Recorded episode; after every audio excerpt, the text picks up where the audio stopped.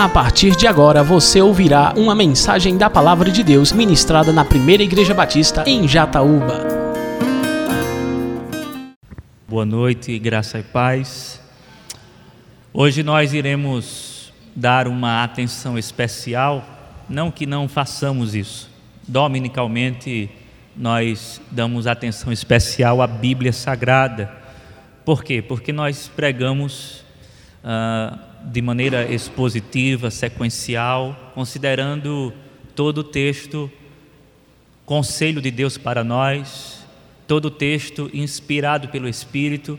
Acreditamos que a Bíblia Sagrada, do Gênesis ao Apocalipse, é a palavra de Deus.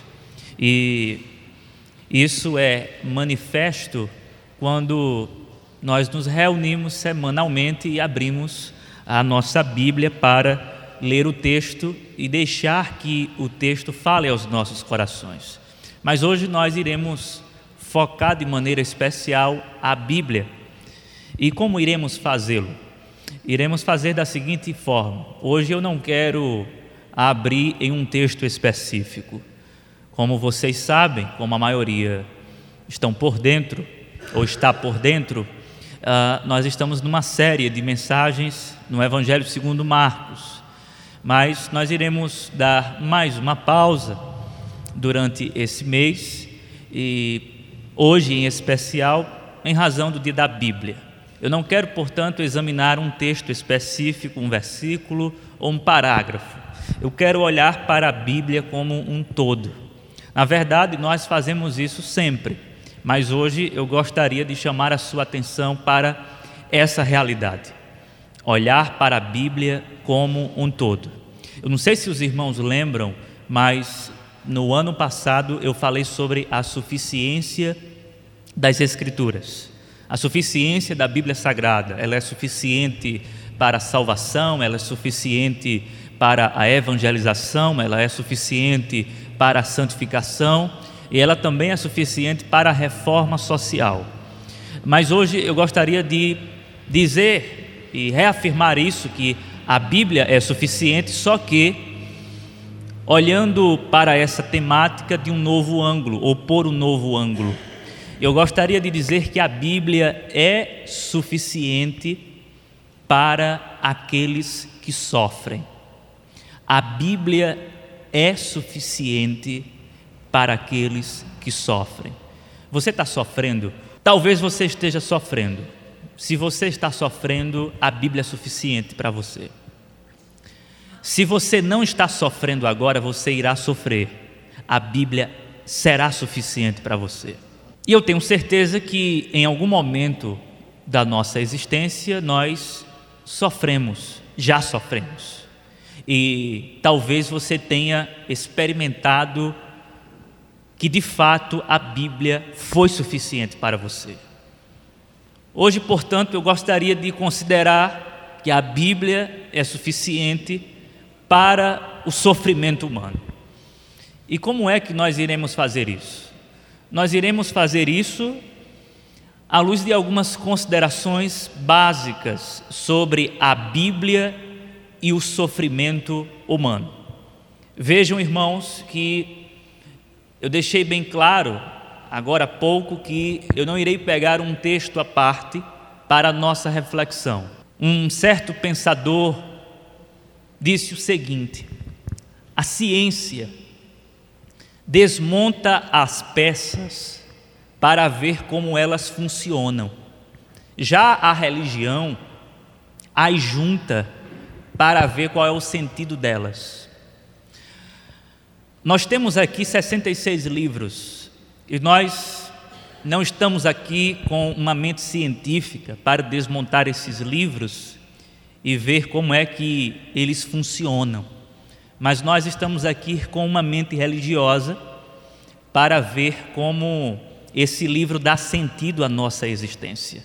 Os 66 livros unidos, esse composto unitário, o livro sagrado, o livro de Deus ofertado à humanidade, é consolo para os que sofrem. E por que, queridos, o livro sagrado, a Bíblia, é consolo para os que sofrem. Em primeiro lugar, a Bíblia é consolo para os que sofrem, para a gente sofrida, para a gente que anda debaixo de sofrimento, porque ela revela qual é a razão do sofrimento humano. Eu não sei você, mas quanto a mim, quando eu sei qual é a razão, qual é a causa de algum problema, tudo fica muito mais fácil, tudo fica muito mais razoável para a minha mente, tudo fica inteligível, claro, porque irmãos, se tem uma coisa que gera em nós um conflito, é quando nós não sabemos o porquê. Jó, por exemplo, Jó sofreu e sofreu não o pão que o diabo amassou, mas Jó sofreu o pão que Deus amassou. Deus, em sua soberania,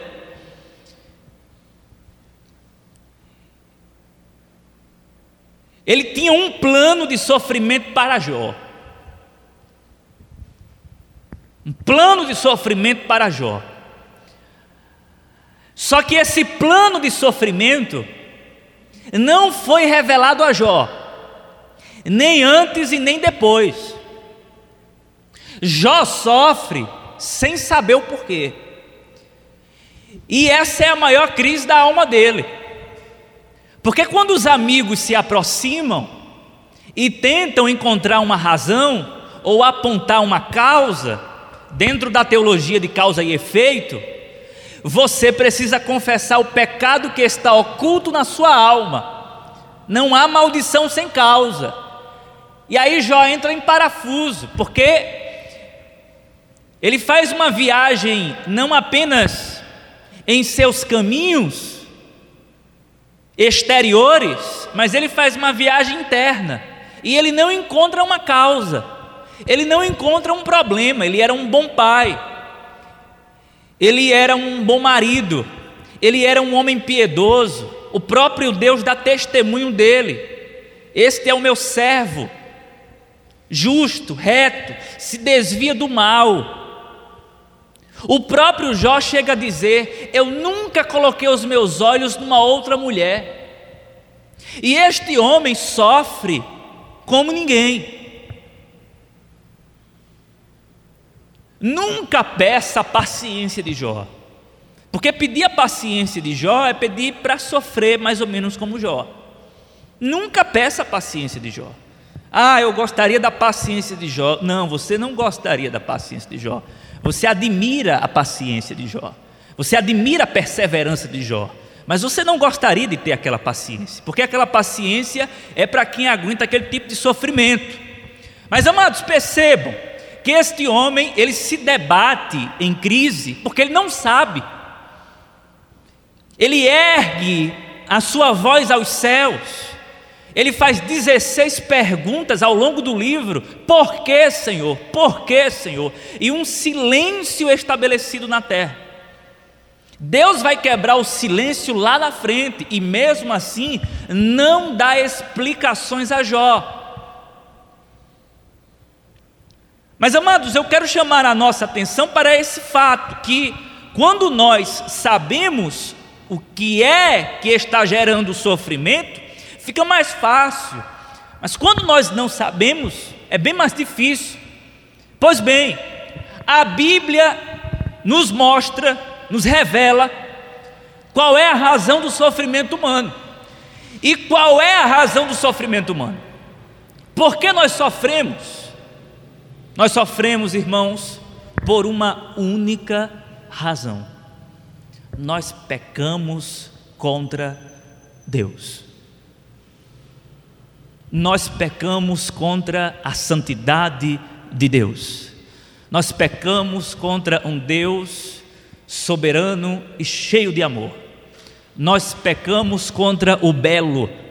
nós pecamos contra o consolo da nossa alma, nós rejeitamos aquele que tinha a verdadeira alegria para o nosso coração, nós rejeitamos deliberadamente a felicidade eterna, nós fomos banidos da alegria porque nós rejeitamos a alegria.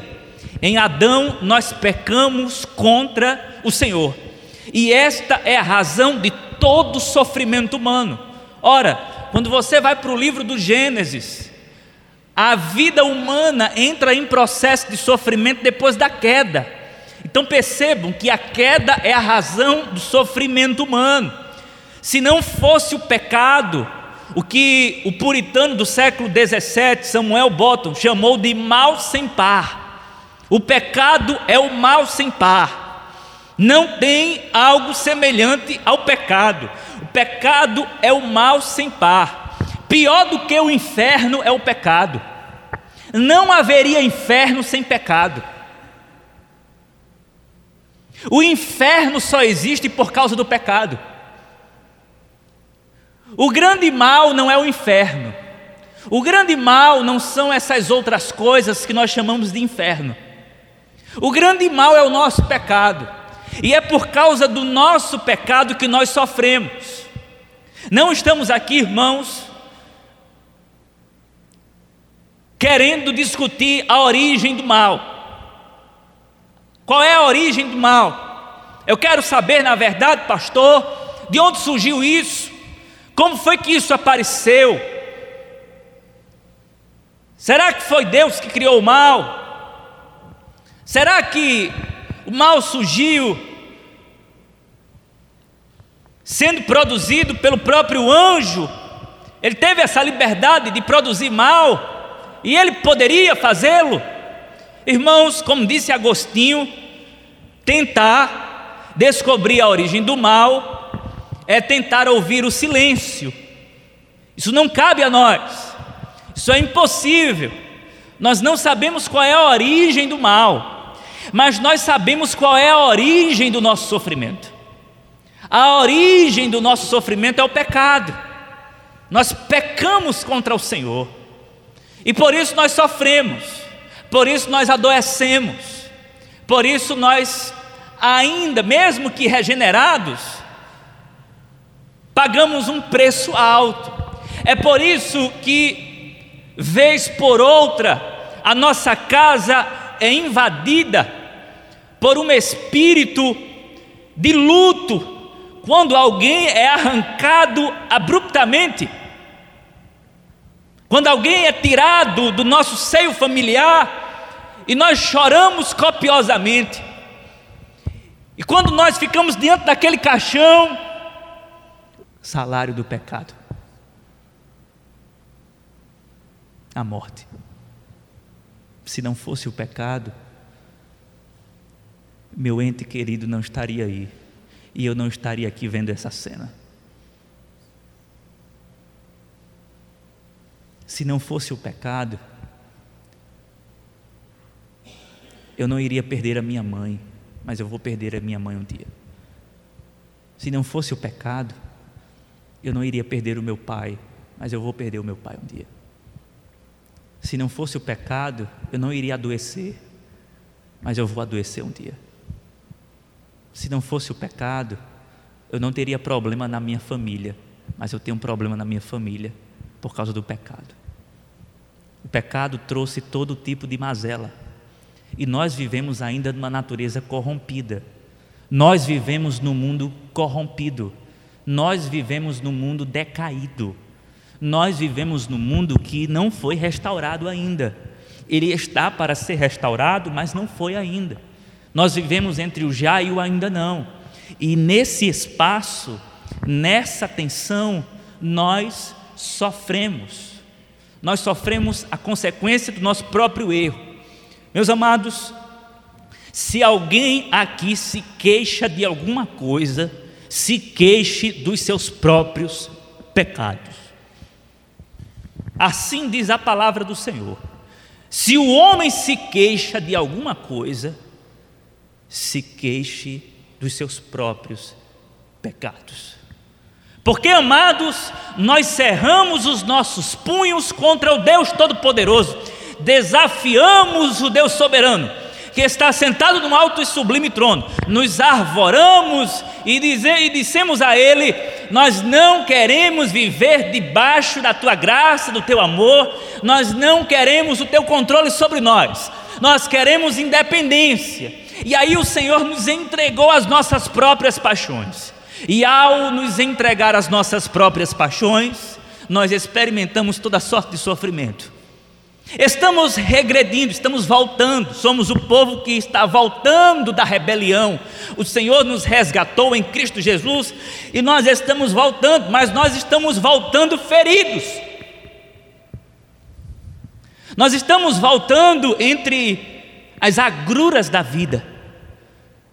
A vida é muitas vezes lúgubre, escura, trágica, depressiva, por causa do meu pecado. Um amigo estava participando de um podcast, alguém fazia perguntas a ele sobre este assunto pecado. E no meio da, da conversa, o, o rapaz que estava levantando perguntas fez uma pergunta que ninguém sabe respondê-la: qual é a origem do mal? Diante dessa pergunta, todo filósofo se debate, mas esse meu amigo deu uma resposta que, do meu ponto de vista, foi extraordinária. Ele olhou para o sujeito que lhe fizera a pergunta e disse: A origem do pecado? Eu. E aí o rapaz disse: Como? Disse: Eu. Eu sou o problema. Eu sou o causador do problema. O pecado tem a minha assinatura. Eu sou a origem. Eu me rebelei contra Deus. Eu trouxe toda sorte de prejuízo sobre a minha existência. O problema sou eu. O problema não é o diabo. O problema não é externo. O problema é interior. O problema está aqui dentro do meu coração e dentro do seu coração. Nós pecamos contra o Senhor. E por causa disso, o Senhor nos puniu de maneira justa, de maneira santa, com equidade, com justiça pura. Na verdade, o Senhor disse o seguinte: vocês querem viver de acordo com o desejo de vocês, então vivam. E aqui nós estamos sofrendo, vivendo uma vida de sofrimento por causa dos nossos pecados. Então, meus amados, à luz da Bíblia Sagrada, de toda a Bíblia, olhando para os 66 livros, a Bíblia é suficiente para o sofrimento humano, porque, em primeiro lugar, ela revela qual é a razão do nosso sofrimento. Qual é a razão do nosso sofrimento? O pecado. E quando nós sabemos disso, isso nos dá um alívio, sabe por quê? Não apenas porque ficamos sabendo, não porque apenas matamos a curiosidade, mas porque sabemos qual é o antídoto contra o pecado. Cristo e esse crucificado, solução para o pecado, solução para o sofrimento humano. Agora nós temos esperança de vida eterna, esperança de ressurreição dentre os mortos, esperança de uma vida incorruptível, esperança do Cristo que viveu entre nós, a fim de nos libertar, a fim de nos libertar do sofrimento da vida. Mas, amados, em segundo lugar, por que é que a Bíblia é suficiente para o sofrimento humano? Porque, além de revelar a causa do sofrimento humano, e aí nós ficamos mais aliviados, sabemos o que foi que aconteceu. E não apenas isso, temos a solução, ou melhor, Deus nos deu a solução para esse problema. Além disso, A Bíblia é suficiente para o sofrimento humano porque ela nos oferta consolo em meio ao sofrimento presente. A Bíblia nos oferta consolo. Meus amados, quando nós estamos sofrendo, nós corremos para onde? Eu não sei para onde você corre, mas eu quero dar uma sugestão. Quando você estiver nas regiões mais abissais, nas regiões mais profundas do sofrimento da sua alma, corra para o texto sagrado, corra para o Salmo de número 46, por exemplo. Deus é o nosso refúgio e fortaleza, socorro bem presente na hora da tribulação. Pelo que não temeremos, ainda que a terra se mude, ainda que os montes sejam transportados, ainda que as águas rujam e se perturbem, eu me alegrarei no Senhor, eu me alegrarei naquele que está na cidade santa, cidade essa que não se abala. Eu vou me alegrar, eu vou me alegrar nele, porque ele diz no final: Aquietai-vos e sabei que eu sou o Senhor. Quando você está sofrendo, você corre para onde? A gente deve correr para o salmo de número 23, por exemplo. Ainda que eu ande pelo vale da sombra da morte, mesmo assim não temerei mal algum, porque tu estás comigo. Meus amados, qual é a mensagem que supera a mensagem da Bíblia?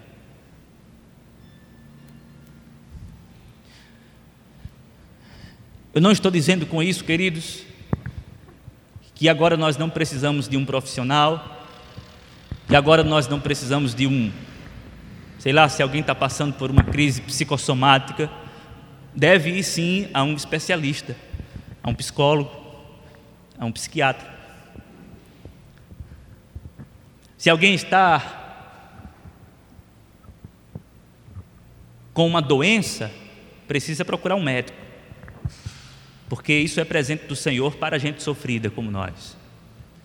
Mas o que eu estou dizendo é o seguinte: nada disso é suficiente. Isso é paliativo. Mas a Bíblia sim é suficiente. Só ela tem palavras de vida eterna. Um psiquiatra não tem palavras de vida eterna. Ele pode dizer que você vai ficar bom com aquele remédio, mas ele não tem palavras de vida eterna.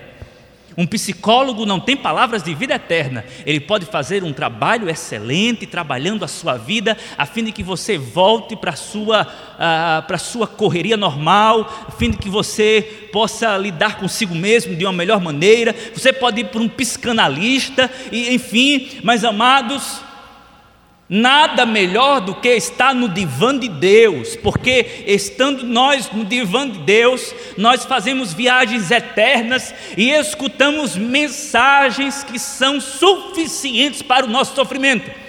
Por exemplo,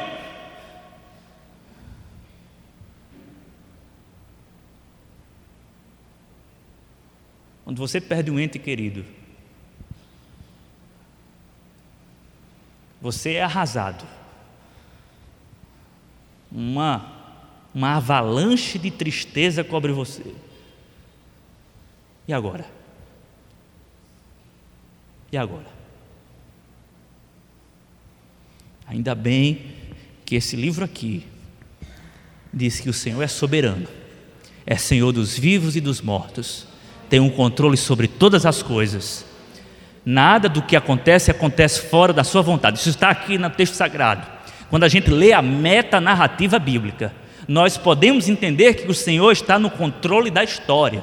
E melhor do que isso, o Criador da história, que é o Senhor nosso Deus, ele entrou na própria história que ele fez. O Deus eterno, Criador da história, entra na história, fazendo história em meio ao sofrimento histórico do homem. Deus se faz história em Cristo Jesus, e a história desse Cristo que fez história e que foi historificado no tempo, foi a história de um homem sofredor, o servo sofredor, que em tudo foi provado, que em tudo foi tentado, que sofreu o que você nem sequer imagina, que foi obediente até morte e morte de cruz, que derramou a sua vida em favor de nós, mas que ressuscitou ao terceiro dia. Essa mensagem é consoladora para os que sofrem.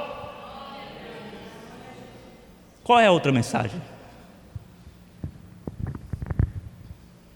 Temos outra mensagem?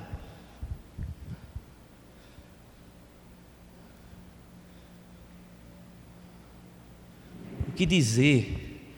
O que dizer para alguém que está na cama com câncer em estado terminal?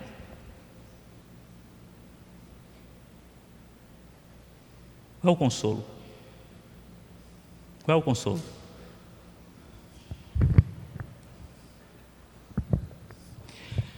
Eu lembro como hoje, cheguei na casa de uma senhora, seu esposo estava na cama com isso aqui aberto.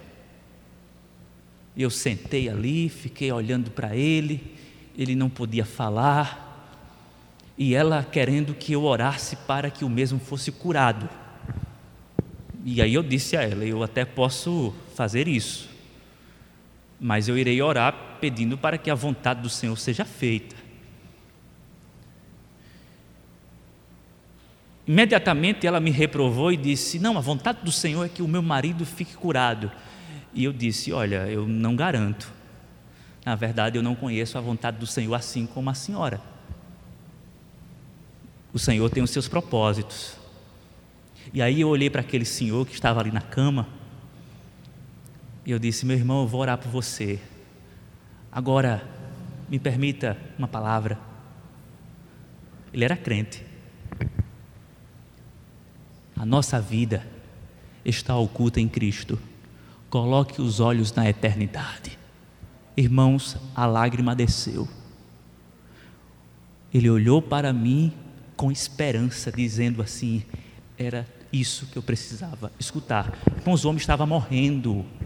Ele não estava precisando de uma oração de cura ele estava precisando da palavra de vida eterna, da palavra que diz: quando você fechar os olhos aqui, você vai abrir os olhos na presença de Cristo Jesus e você vai gozar eternamente com Ele, você vai se alegrar com Ele e vai sair desse sofrimento, desse estado terminal e você vai entrar no estado de plenificação eterna com Cristo Jesus. Irmãos, essa mensagem ela é suficiente.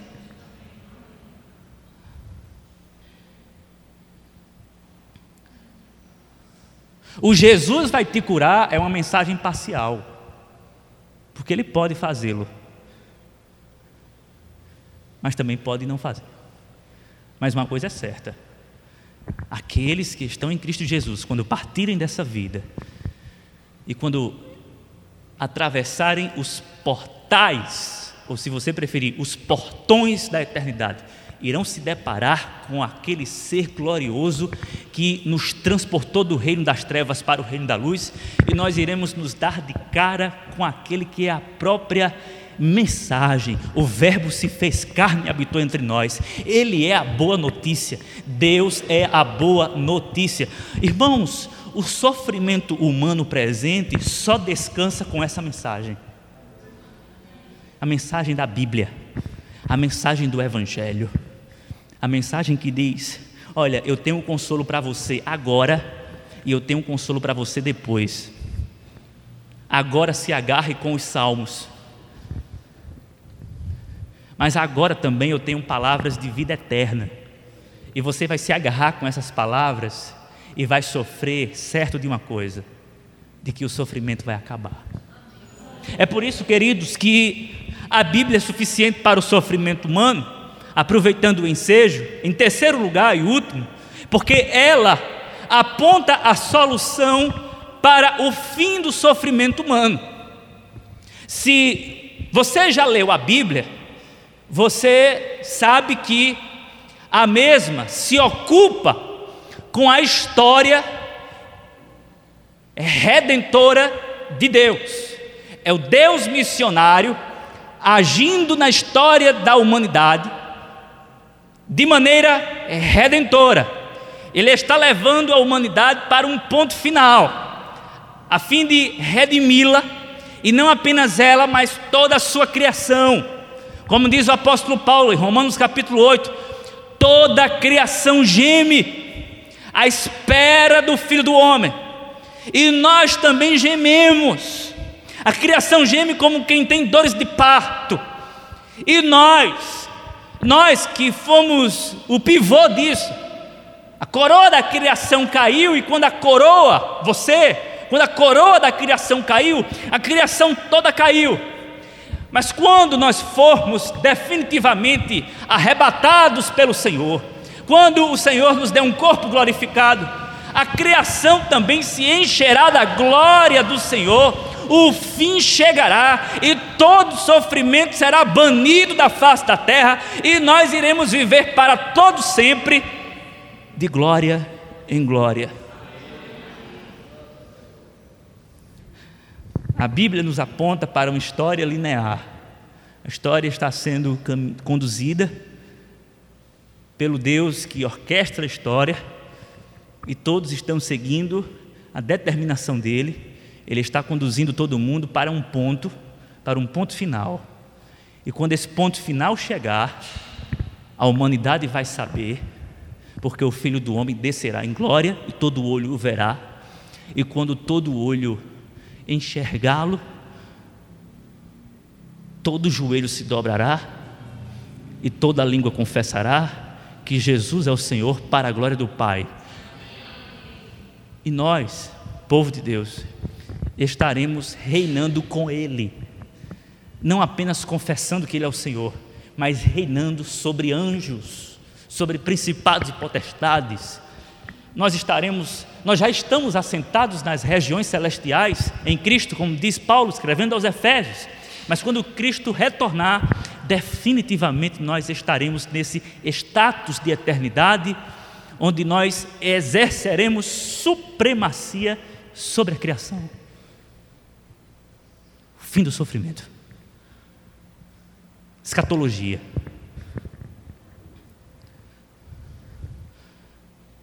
Quero aproveitar para convidar você para a nossa escola dominical. Nós estamos estudando escatologia, a doutrina das últimas coisas. E a nossa esperança é essa. Nós temos uma boa escatologia. E qual é a nossa escatologia? A nossa escatologia é que a história tem um fim. E esse fim será marcado.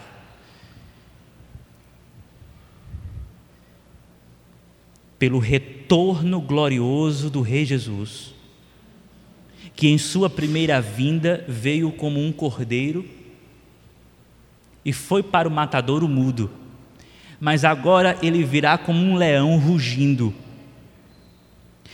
e ele vai espantar do seu habitat, porque a terra é o habitat de Deus. Ele vai espantar todas as criaturas que estão em rebelião. Toda a terra será varrida. E a criação voltará, ou melhor, ela será restaurada num estado de glória infinitamente superior ao que nós enxergamos no jardim do Éden. A criança, como diz na linguagem poética, brincará com a serpente. O leão com o cordeiro. Meus irmãos, o que é que essas imagens simbolizam? O fim da guerra, o fim do sofrimento humano. O leão brincando com o cordeiro, a criança mexendo na serpente sem ser picada. Hoje nós vivemos sob pressão, amedrontados, medo de assalto, medo do roubo, o medo da doença, o medo da zika, o medo das epidemias, o medo do terrorismo, o medo, o medo, o medo, pânico. Mas irmãos, a esperança do povo de Deus, o povo da Bíblia, é que um dia esse medo vai acabar nosso coração vai descansar em paz. E para todo sempre, irmãos. Nós iremos reinar com Cristo Jesus.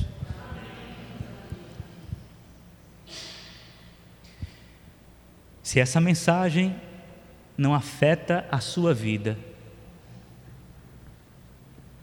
eu só tenho uma orientação: peça a Deus para que ela afete, porque você não vai encontrar, você pode bater os quatro cantos da terra, mas você não vai encontrar uma outra mensagem que possa dar um sentido à sua vida. Somente a luz da palavra de Deus, que é luz para os nossos caminhos, lâmpada para os nossos pés, clareia a nossa jornada, nos faz enxergar, irmãos, como disse C.S. Lewis, o grande pensador do século XX, disse: Eu creio no cristianismo assim como creio no sol. Não, ou melhor, eu creio em Deus assim como eu creio no sol, não porque eu vejo, mas porque Ele me faz ver tudo aquilo que está em minha volta. Assim como o sol que clareia tudo e faz com que nós vejamos tudo que está em nossa volta, assim é Deus. Ele é a luz que ilumina tudo que está ao nosso redor e nós podemos discernir o tempo, o momento, a história e saber que estamos em boas mãos. O Senhor está nos conduzindo com a sua mão direita e ele nos arrebatou e o maligno não pode nos tirar jamais da mão dele. Essa mensagem é consolo para nós o bom pastor, e aqui eu encerro: o bom pastor está conduzindo as ovelhas dele para o aprisco celestial. As ovelhas de Cristo ouvem a sua voz e elas vão andando. E elas vão andando como a ovelha vai para o matadouro e vão passar pelo matadouro. Mas quando passarem pelo matadouro, quando passarem pelo matadouro, receberão a coroa incorruptível que está reservada para os santos, que está reservada para os fiéis, que está reservada para aqueles que foram justificados pela fé somente, que está reservada para aqueles que foram afetados pela mensagem de Deus revelada nas Escrituras Sagradas. O livro que está ali no púlpito é suficiente para a sua vida, é suficiente para a minha vida, é, é suficiente para o sofrimento que você está passando agora. Qual é o sofrimento? Qual é o seu sofrimento? Talvez você está sofrendo porque não tem um parceiro, não encontrou alguém ainda. O Senhor se faz presente nesse momento o Senhor se conjuga à sua existência e diz: Eu sou seu esposo, eu sou melhor do que qualquer um. Talvez você está sem um pai, alguém que talvez você tenha um pai, mas ao mesmo tempo não tem, ele é ausente. E aí você sofre com isso e diz assim: Eu não tenho um pai, o meu pai não me dá atenção. Deus é o seu melhor pai, ele tem cuidado de você. Talvez você diga: Eu não tenho uma mãe, eu não tenho, eu queria ter uma mãe. Ou então a minha mãe faleceu e eu me sinto eu me sinto sozinho, eu me sinto sozinho. Deus é como uma mãe também para você. Deus sabe cuidar você melhor do que os seus pais. Talvez você esteja sofrendo é, com um vício, sei lá, ah, eu não aguento mais isso. O Senhor é aquele que pode libertar você de qualquer amarra de vício.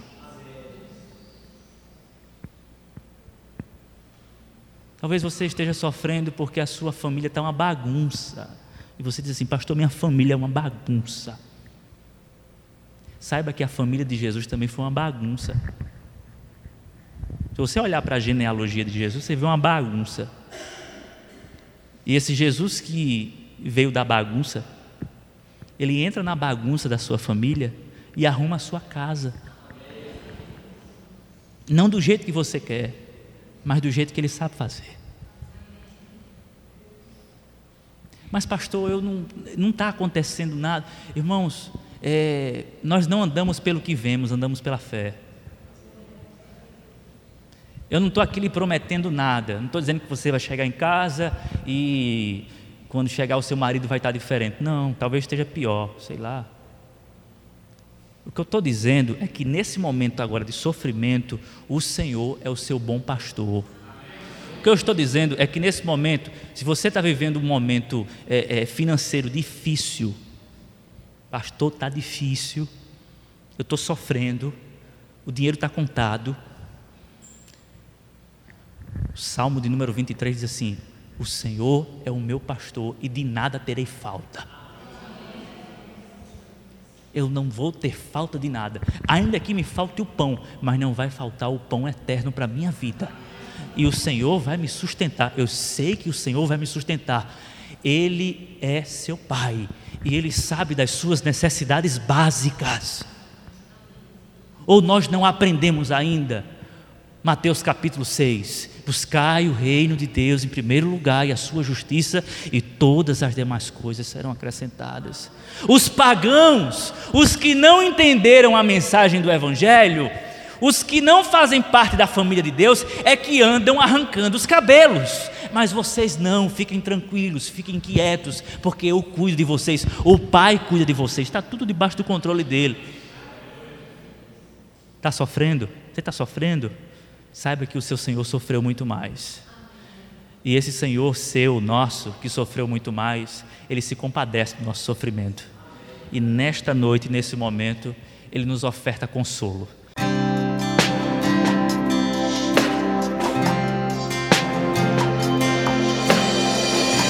Você acabou de ouvir uma mensagem da Palavra de Deus ministrada na Primeira Igreja Batista em Jataúba. Para mais informações e para ouvir outras mensagens online, acesse facebook.com/barra Igreja Batista Jataúba. Curta e compartilhe.